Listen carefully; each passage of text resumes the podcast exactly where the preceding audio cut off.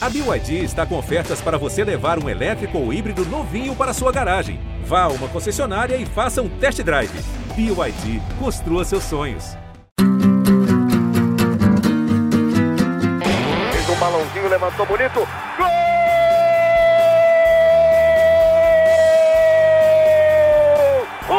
Grande jogada de Renato pela direita. Partiu Luan, dominou o lance, é bom, o lance é bom, o lance é bom, o lance é bom. Olha o gol, olha o gol, olha o gol. Golaço do Grêmio. Para Everton, chegou, fez a finta, outra boa jogada, cruzamento. Olha a chance, olha o gol, olha o gol, olha o gol, olha o gol, olha o gol. Gol do Grêmio! Torcedor tricolor, iniciando mais um podcast aqui em Gé. Globo, episódio 270. O Grêmio, fora de casa, venceu o Brasil de Pelotas pelo placar de 1 a 0, gol de André Henrique. E o garoto coloca uma pulga atrás da orelha de Renato Portaluppi. Para os próximos jogos de estadual, é melhor ter o garoto André Henrique ou dar sequência ao experiente João Pedro Galvão? Falaremos sobre isso e também a respeito da busca de reforços. O Grêmio continua no mercado à procura de algumas posições, especialmente um camisa 9 para chegar e dissipar qualquer dúvida. Estamos neste podcast do Grêmio para repercutir a vitória sobre o Brasil de Pelotas e também vamos projetar o duelo da próxima quarta-feira contra o Juventude gravação remota e eu, à distância, mando um abraço e saúdo a presença dela, Ketelin Rodrigues, torcedora e influenciadora, nossa Kek. Seja bem-vinda, Kek, aquele abraço. Sabe, torcedor gremista, abraço para vocês. Estamos aí, mais uma vitória do Grêmio num joguinho ruim, uma qualidade bem abaixo daquilo que a gente espera, mas sair de Pelotas pelo menos com os três pontos e é, mais uma vitória aí, com gol de centroavante, né? Daqui a pouco o Renato pode dar uma moral para esse menino. E é isso, bora para falar desse, desse, jogo. Conosco também Gabriel Girardon, repórter de Gé. Globo. Gabriel, seja bem-vindo novamente. Aquele abraço. Um abraço, Bruno, Keck, torcedor tricolor que nos acompanha. Pois é, mais um, um, jogo difícil de acompanhar no Campeonato Gaúcho. É, infelizmente, né, a qualidade técnica às vezes deixa a desejar. E o Grêmio com um time misto, assim, alternativo. Até achei que o Renato poderia poupar um pouco mais alguns titulares, mas alguns, alguns começaram a partida. No intervalo colocou outros e melhorou claramente a qualidade do time com Cristaldo e Soteudo. E o André Henrique ganhando uma oportunidade ali, jogou um pouquinho, um pouquinho com o JP Galvão, depois ficou sozinho. E acho que se credencia a uma vaga enquanto a diretoria trabalha para achar um camisa 9 de impacto, digamos assim. O André acho que se credencia a ganhar uma, uma oportunidade no time.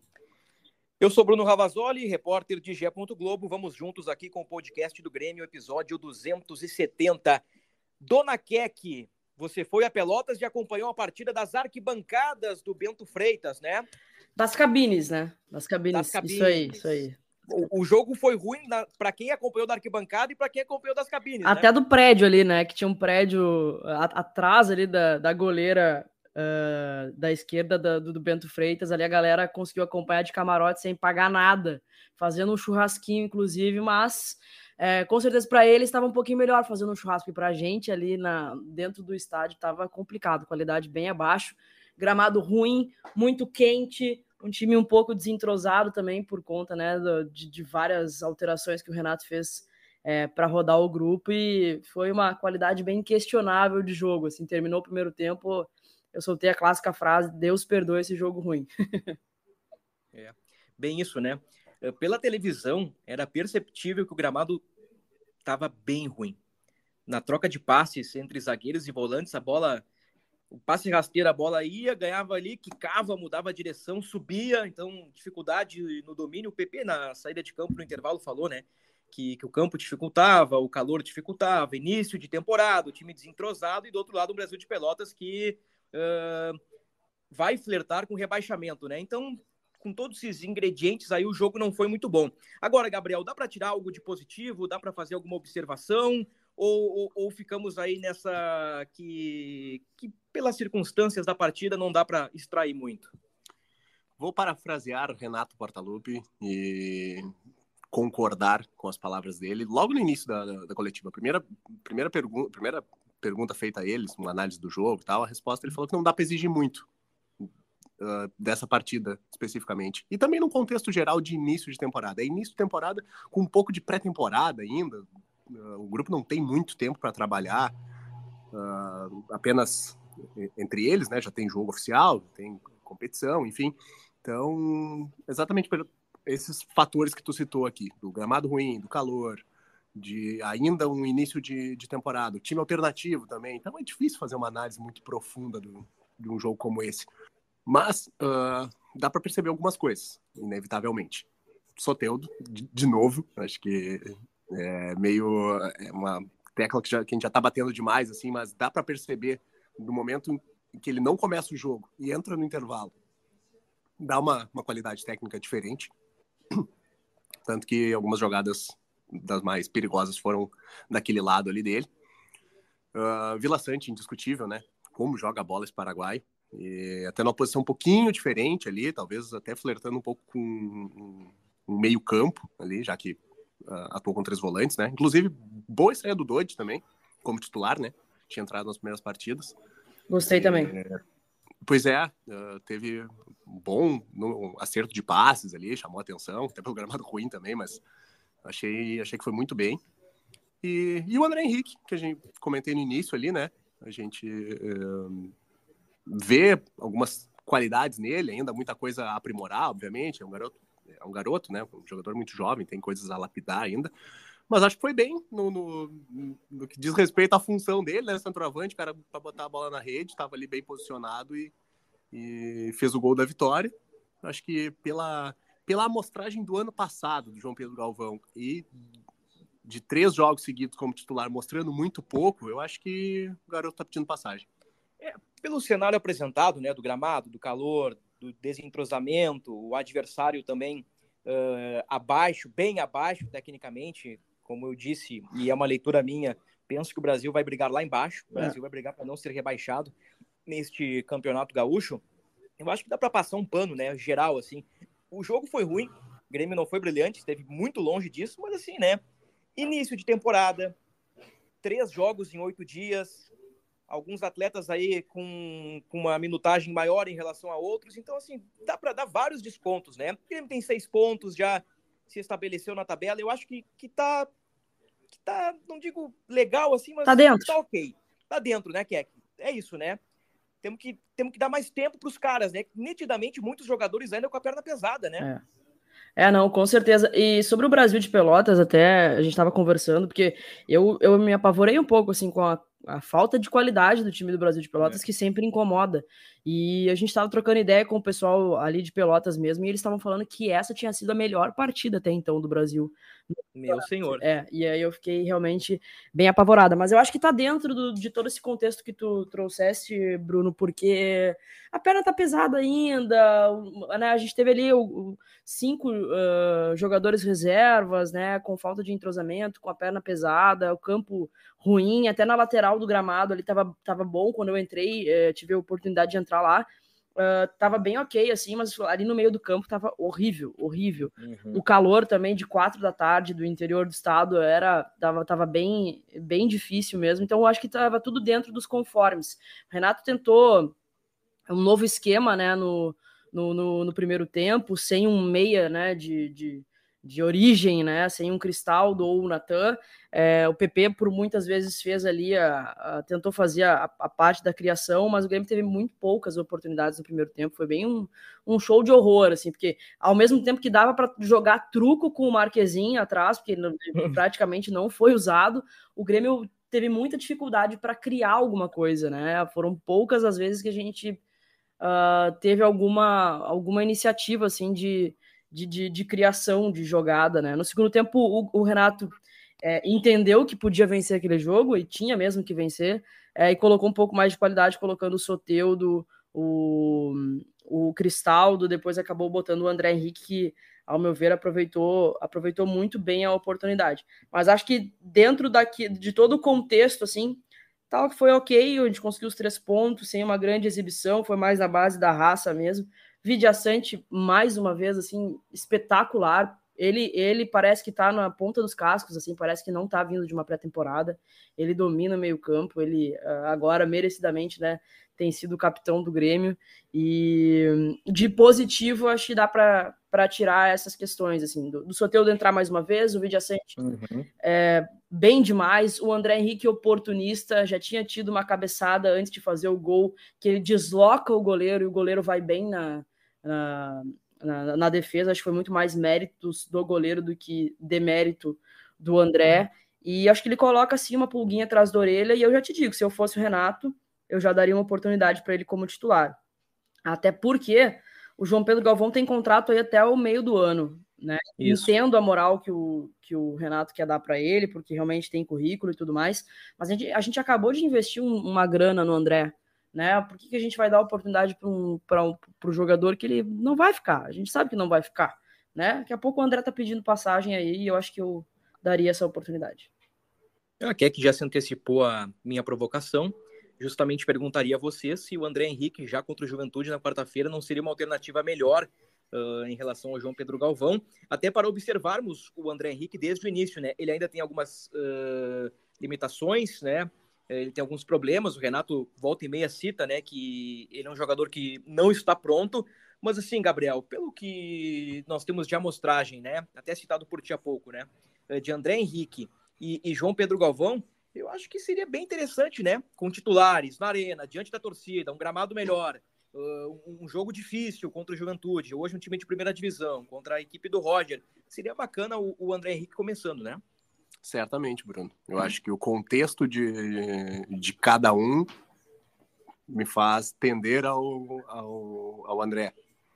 Porque é jovem, acho que tem suas limitações, é, é verdade, mas por ser jovem tem margem né, para poder para poder melhorar, tem potencial né, para evoluir com o passar do tempo, com, com o Renato ali como um mentor.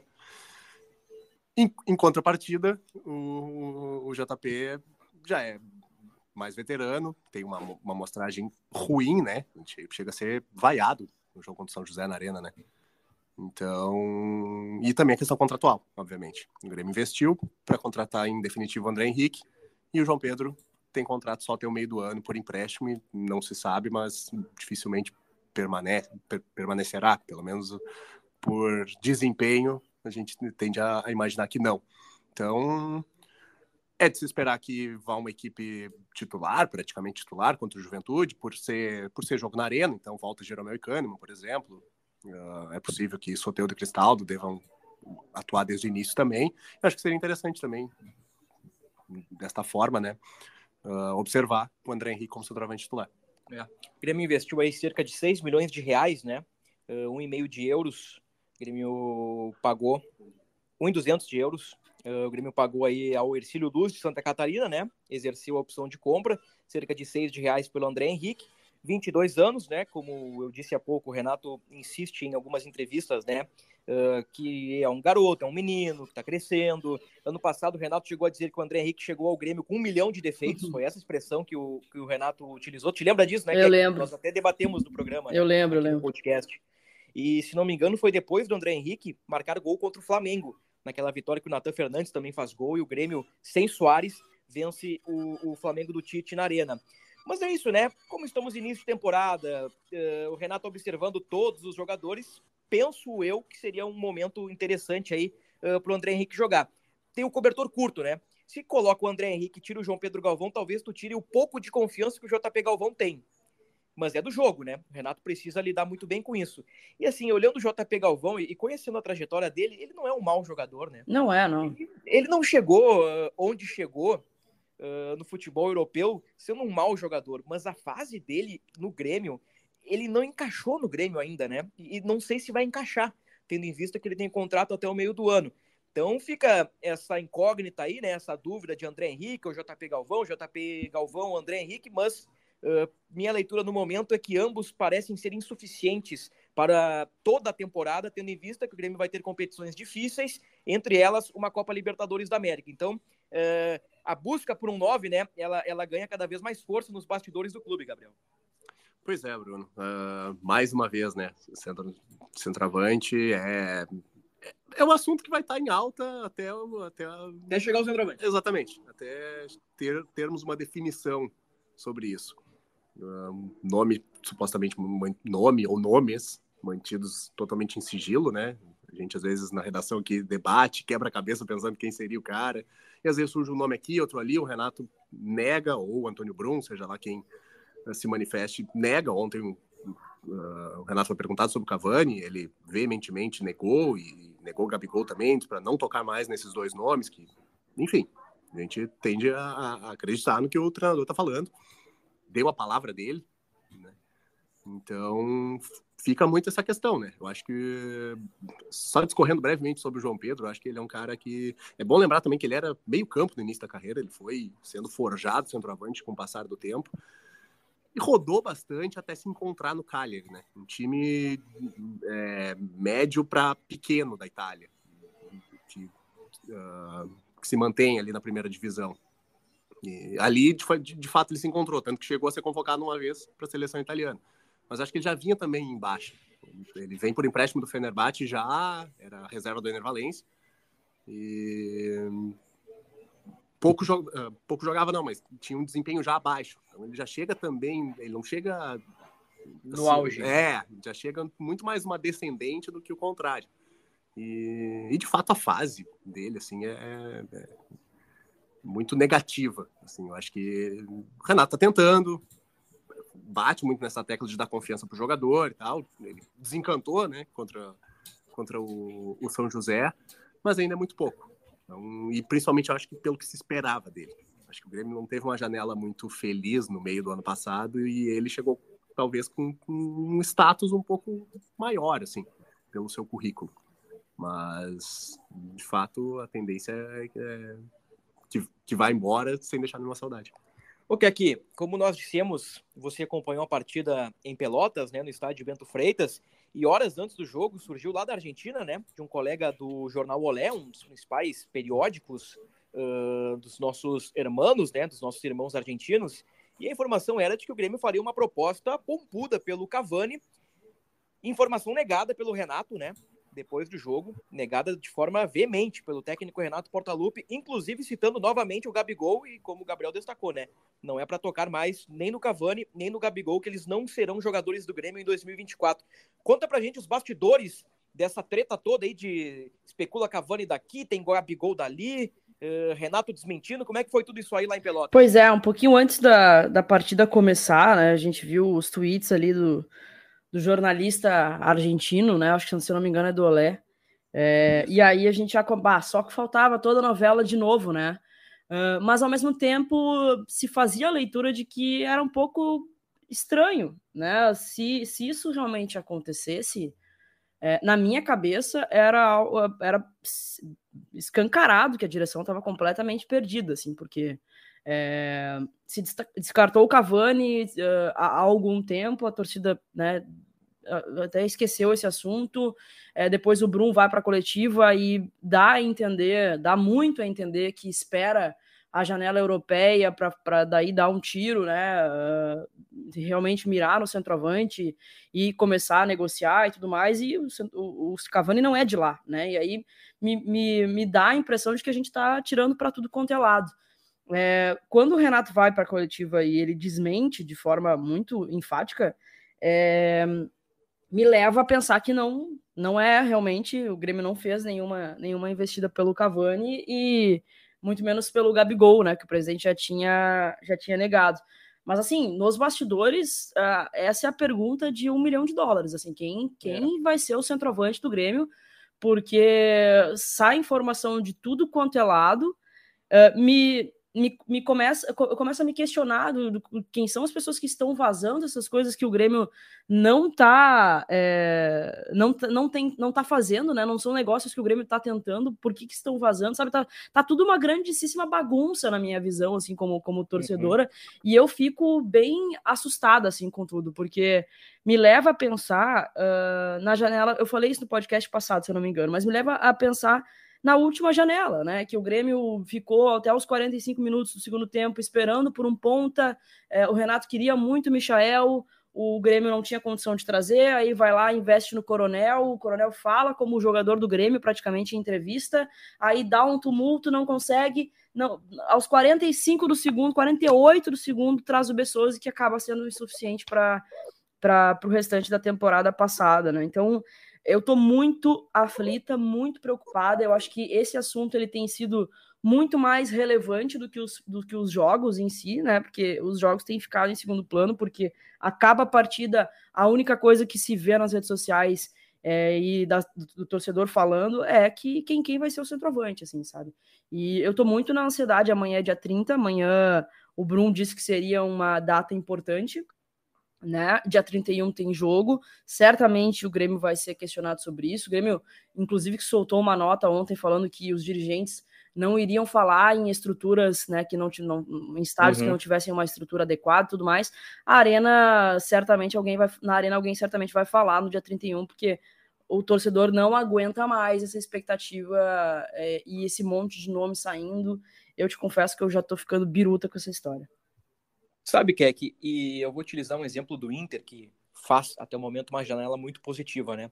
Teve uma frase do Eduardo Cudê, depois do jogo contra o Ipiranga no último sábado, que eu, eu refleti e fiquei pensando que pode ser o caso para o Grêmio, só que o oposto.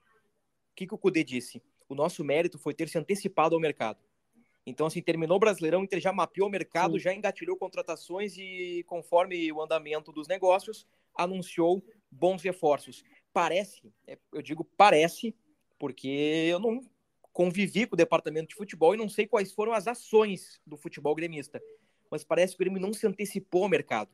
O Grêmio sabe uh, que precisa de um centroavante desde meados do ano passado Sim. e o Grêmio ainda não tem este centroavante, né? Então, assim, me parece que o Grêmio um pouquinho devagar. Pois é, Bruno. Uh, no, no, último programa, em que tu não estavas e fez muita falta como titular dessa, dessa mesa. Estava no departamento médico. uh, estava Eduardo Moura, substituindo a altura. Muito melhor, inclusive. Não, não. Aí cada um tem a sua grandeza. e debatemos exatamente isso. E acho que vale bater nessa tecla de novo, porque tu, tu, tu trouxe à tona né, esse assunto. E faz pelo menos seis meses que o Grêmio sabe da saída do Soares, pelo menos uns dois meses que já tinha a classificação garantida na Libertadores, seja para fase prévia ou para fase de grupos. E parece que não se vê uma movimentação, sabe? Uh, direção diz que, tá, que, que, é difícil. O Renato disse ontem que o Grêmio tem uma, uma quantia, tem um valor para poder investir, mas que, que seria, sei lá, bala de prata. De... É, mas que não pode errar, que tem que ser muito bem feito, que ah, tem um dinheiro, mas não, não tem jogador disponível, que é difícil de achar. Às vezes dá a sensação que dá, sensação, né? mero achismo, é que uh, eles parecem bem perdidos, sabe? Sem saber direito qual para qual caminho seguir, tentar esse jogador ou aquele. É, é, parece meio bagunçado, sabe? É. E aquela entrevista do Brum na abertura da temporada, no, no dia 1 do Grêmio em 2024, uh, aquela declaração me chamou muito a atenção e, e, nós gravamos o podcast em cima daquelas declarações, dizendo não, é Marquezinho, Dodi, Soteudo, e mais um. Jeromel e falta o centroavante. E eu fiquei pensando, gente, o Grêmio com inúmeras carências e, e vai fechar por aí? Não. Como assim? Dias depois, já com o andamento dos jogos, Renato disse não, não é bem por aí, é um centroavante mais três ou quatro. Agora, na última, o Renato falou dois ou três, né? Mas, enfim, o Renato disse que precisa de reforços e quer reforços. Eu não sei se o Brum falou lá atrás para proteger o elenco, para valorizar os caras que já estão no grupo do Grêmio. Eu não sei se ele tinha uma convicção e depois com o Renato uh, em discussões o, o, Grêmio mudou a convicção. Eu não sei o que acontece. Mas a sensação, olhando de fora e de quem acompanha o dia a dia do Grêmio, é que realmente o pessoal pode estar perdido, pode estar muito devagar, e me parece, né? E repito, é leitura apenas, que o Grêmio não se antecipou ao mercado.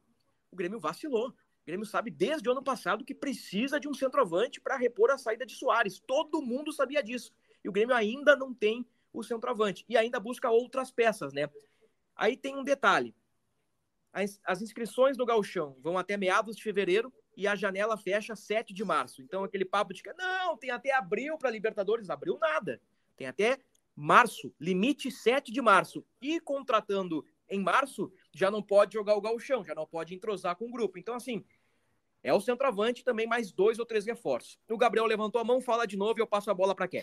Não, não, eu ia fazer uma breve, desculpa, Keck, eu só ia fazer uma breve provocação, assim, tu falou de, de um dos lados, né, daqui de Porto Alegre, se antecipou o mercado, parece que do outro lado se atrasou o mercado. É, é bem por aí. E no ano passado foi o contrário, né? Ano passado o Grêmio vem com Soares, vem com Carbage, vem com Cristaldo, e do outro lado o discurso era: não, tem até o meio do ano para contratar, vamos fechar Uh, vamos esperar o fechamento da janela europeia, os caras vão se firmar nos clubes e a partir daí vamos movimentar as peças. Esse era o discurso do Inter lá. E hoje o discurso do Grêmio é muito parecido. É. Já se comenta nos bastidores de que não, vamos esperar o fechamento da janela europeia em 1 de fevereiro para ver o que acontece e avançar. Eu acho muito perigoso isso. Acho muito perigoso. E o Grêmio, uh, tirando aquela primeira janela de janeiro de 23, o Grêmio não tem muitos méritos, né? Porque já discutimos aqui que a última janela já não foi boa, se aproveita muito pouco da última janela, né? O Grêmio ainda respira, a direção ainda respira pela contratação de Soares e pelos investimentos em Carbagem e Cristaldo. Quero te ouvir que A coisa inverteu, né? E a gente até pode, a gente elogia aí a, a janela do Inter nesse início de ano, mas a janela do meio do ano passado do Inter também foi boa. Foram duas janelas muito boas do co-irmão e até então a nossa tá bem, uh, bem difícil, né? A janela do meio do ano nem se fala. A de agora, pelo menos, trouxe Soteudo, que já deu uma resposta bem significativa, mas ainda falta a do centroavante. E eu te digo mais, Bruno, o torcedor que tá angustiadíssimo já a essa altura do campeonato, se chegar o Grenal e não tiver esse cara aqui, meu Deus do céu, eu tava pensando ontem, a gente tava refletindo lá no, no, no Bento Freitas, eu quero esse cara pro Grenal, esse cara tem que estar tá o quanto antes aqui. Não só ele, como esses três reforços que o Renato fala. Não sei se é o centroavante mais dois ou o centroavante mais três, mas enfim, esses caras têm que estar aqui. Já é um erro tu começar a pré-temporada e não estarem aqui. Aí tu começa o gauchão, tu não tem eles, aí tu vai para o final do, do, do, do, mês de fevereiro e tu ainda não vai ter esses reforços. Olha, é, a pressão vai começar a ficar quase que insustentável, assim, porque pelo que eu, eu, eu, eu, ando na rua, a primeira pergunta que as pessoas me fazem é cadê o, quem é o centroavante, quem vai ser, qual vai ser o. Quem é que vai ser o cara anunciar alguma coisa, e a resposta é sempre a mesma. Olha, a gente não faz ideia de quem é. Então o Grêmio que é, deu mais um prazo, né? O Antônio Brum falou na coletiva que o dia 30 é um dia importante, o dia 30 é amanhã. Espero que o dia 31 ele fale alguma coisa mais concreta para o torcedor. Para amenizar um pouco a crítica, eu quero ser justo, pelo menos eu entendo desta forma, que Soteudo foi um baita lance, foi uma contratação muito interessante, um jogador que atende aquilo que o Renato gosta, né? O jogador do drible, e o Soteudo deu uma resposta imediata. Eu penso que a médio prazo nós vamos valorizar mais a chegada do Dodge. Acho que lá na frente a gente vai ver, olha, esse movimento foi interessante. E independentemente do nome do goleiro, era necessário trazer um, um cara mais experiente para Libertadores e, e, o Marquezinho foi um achado. Então, assim, é, claro que não é só negativo, negativo, negativo. É claro que a direção também tem, tem seus méritos nessa janela. E, e o Soteudo é o carro-chefe. Mas assim, né? Uh, a, a, história do centroavante, ela incomoda. E ela incomoda desde o ano passado, Gabriel. Pois é, Bruno. Eu acho que hum, há de se... É importante ressaltar. Eu acho que é... quando tem que elogiar, tem que elogiar. Quando tem que criticar, mesma coisa. Uh, os movimentos feitos pelo Grêmio, concretizados, parecem bons no momento. Soteudo nem se fala, o Dodi teve uma boa estreia como titular ontem.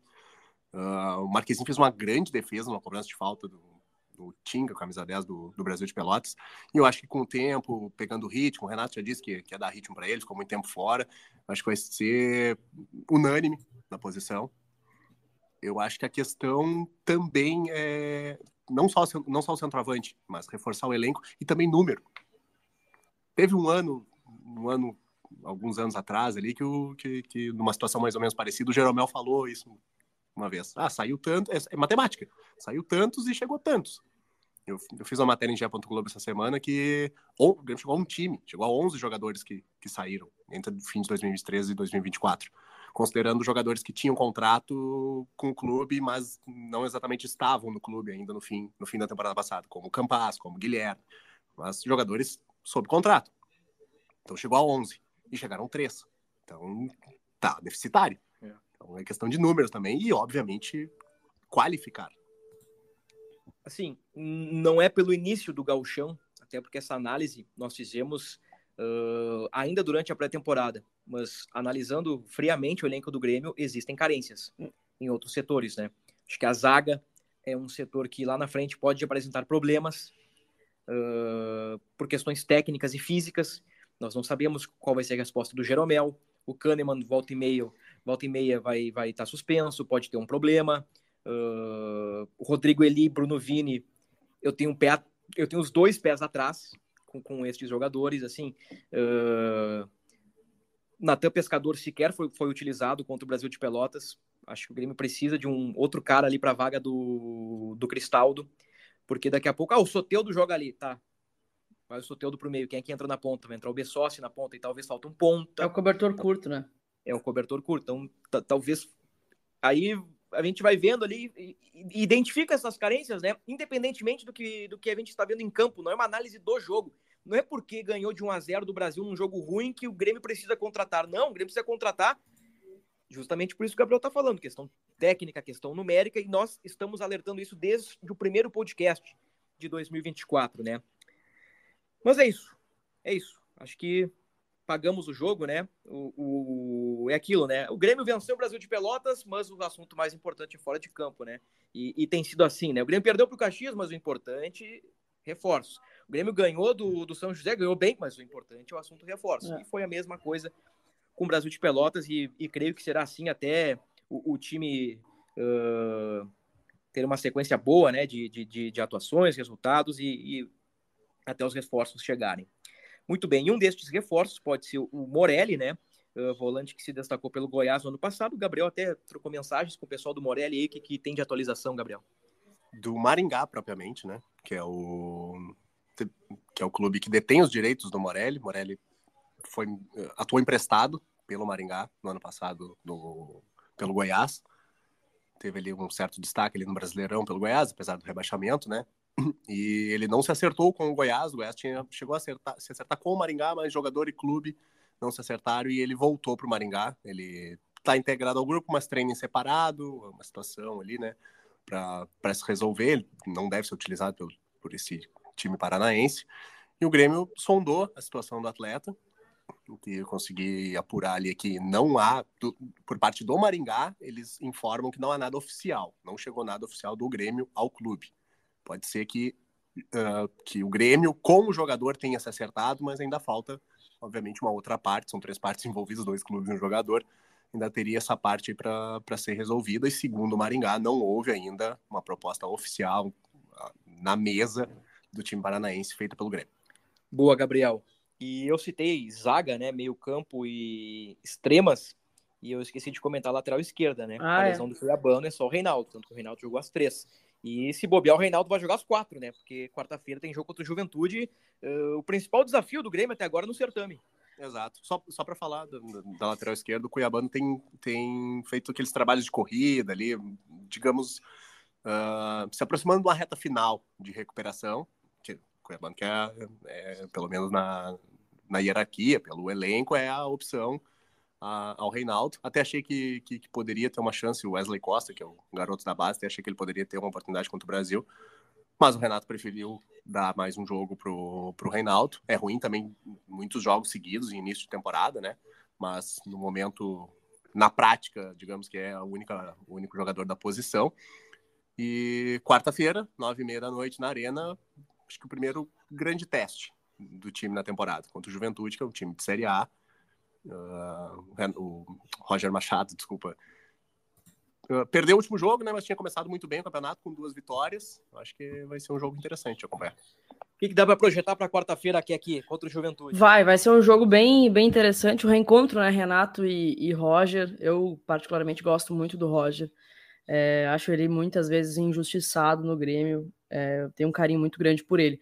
É um grande teste. Eu acho que o Grêmio vai com força máxima. Reinaldo vai, ela vai para a lateral esquerda de novo. O Renato tem levado o Wesley, mas não acredito nessa, nessa troca. Acho que o Renato vai insistir no Reinaldo até ter um, um substituto ali. É, e acho também que essa é uma das grandes prioridades aí dessa, dessa janela do Grêmio. Acredito em força máxima, força máxima para vencer o Juventude em casa e encostar um pouquinho mais né, no, no co-irmão ali, que por enquanto está liderando o campeonato. É. O Inter é o líder com sete, o Grêmio é o terceiro colocado com seis pontos. Um gol de um gol de salto de diferença do Juventude. Os dois têm seis pontos, né? O Juventude hoje vice-líder, né? Exato. Um confronto direto, né? Não deixa de ser um confronto direto. Um é... jogo de seis pontos. É, um jogo de seis pontos.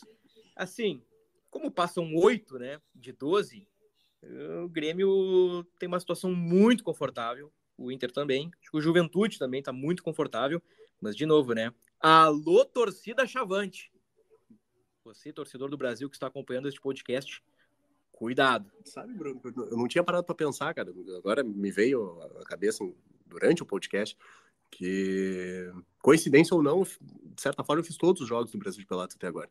Porque que honra! Globo, é, Globo barra RS passa, transmite muitos jogos, né, do, dos times do interior e tal. Fiz o, a estreia do Brasil contra o Novo Hamburgo, 0 a 0 Aí fiz ali a questão, questão da, da escala do nosso time ali, né? Fiz o primeiro tempo de, de Avenida e Brasil de Pelotas, dois jogos 0 a 0 E agora Brasil de Pelotas e Grêmio. E a Keck tinha comentado mais cedo lá que o pessoal de Pelotas falou que esse, talvez contra o Grêmio, tenha sido o melhor jogo, assim. Ah, é, eu acho que foram todos muito abaixo, assim. É um time que não fez gol, o único time que ainda não fez gol em três partidas.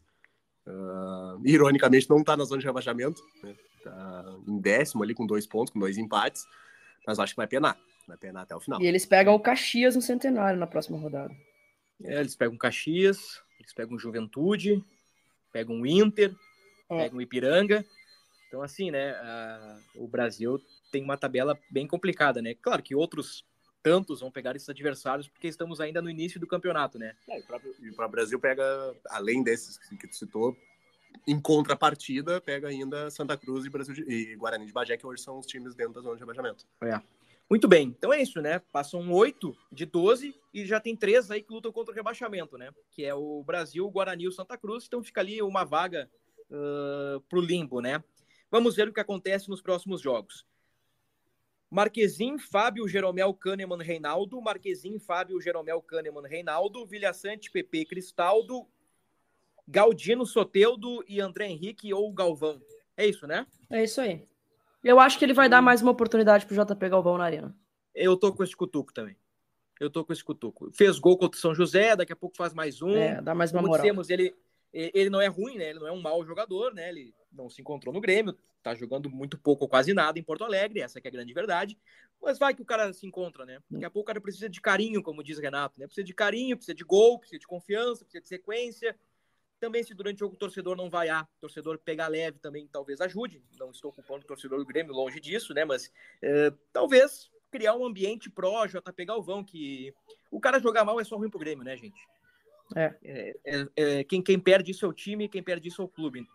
Então, se a escolha for por JP Galvão, que se deu o suporte necessário a ele, daqui a pouco ele faz mais um de cabeça, garante uma vitória, ganha uma confiança e quem sabe ele ressurge dentro do clube, né?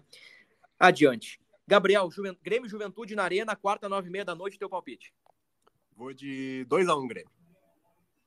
2x1 um, Grêmio. Quer aqui? 2x0 Grêmio. 2x0 Grêmio. Aqui, ó.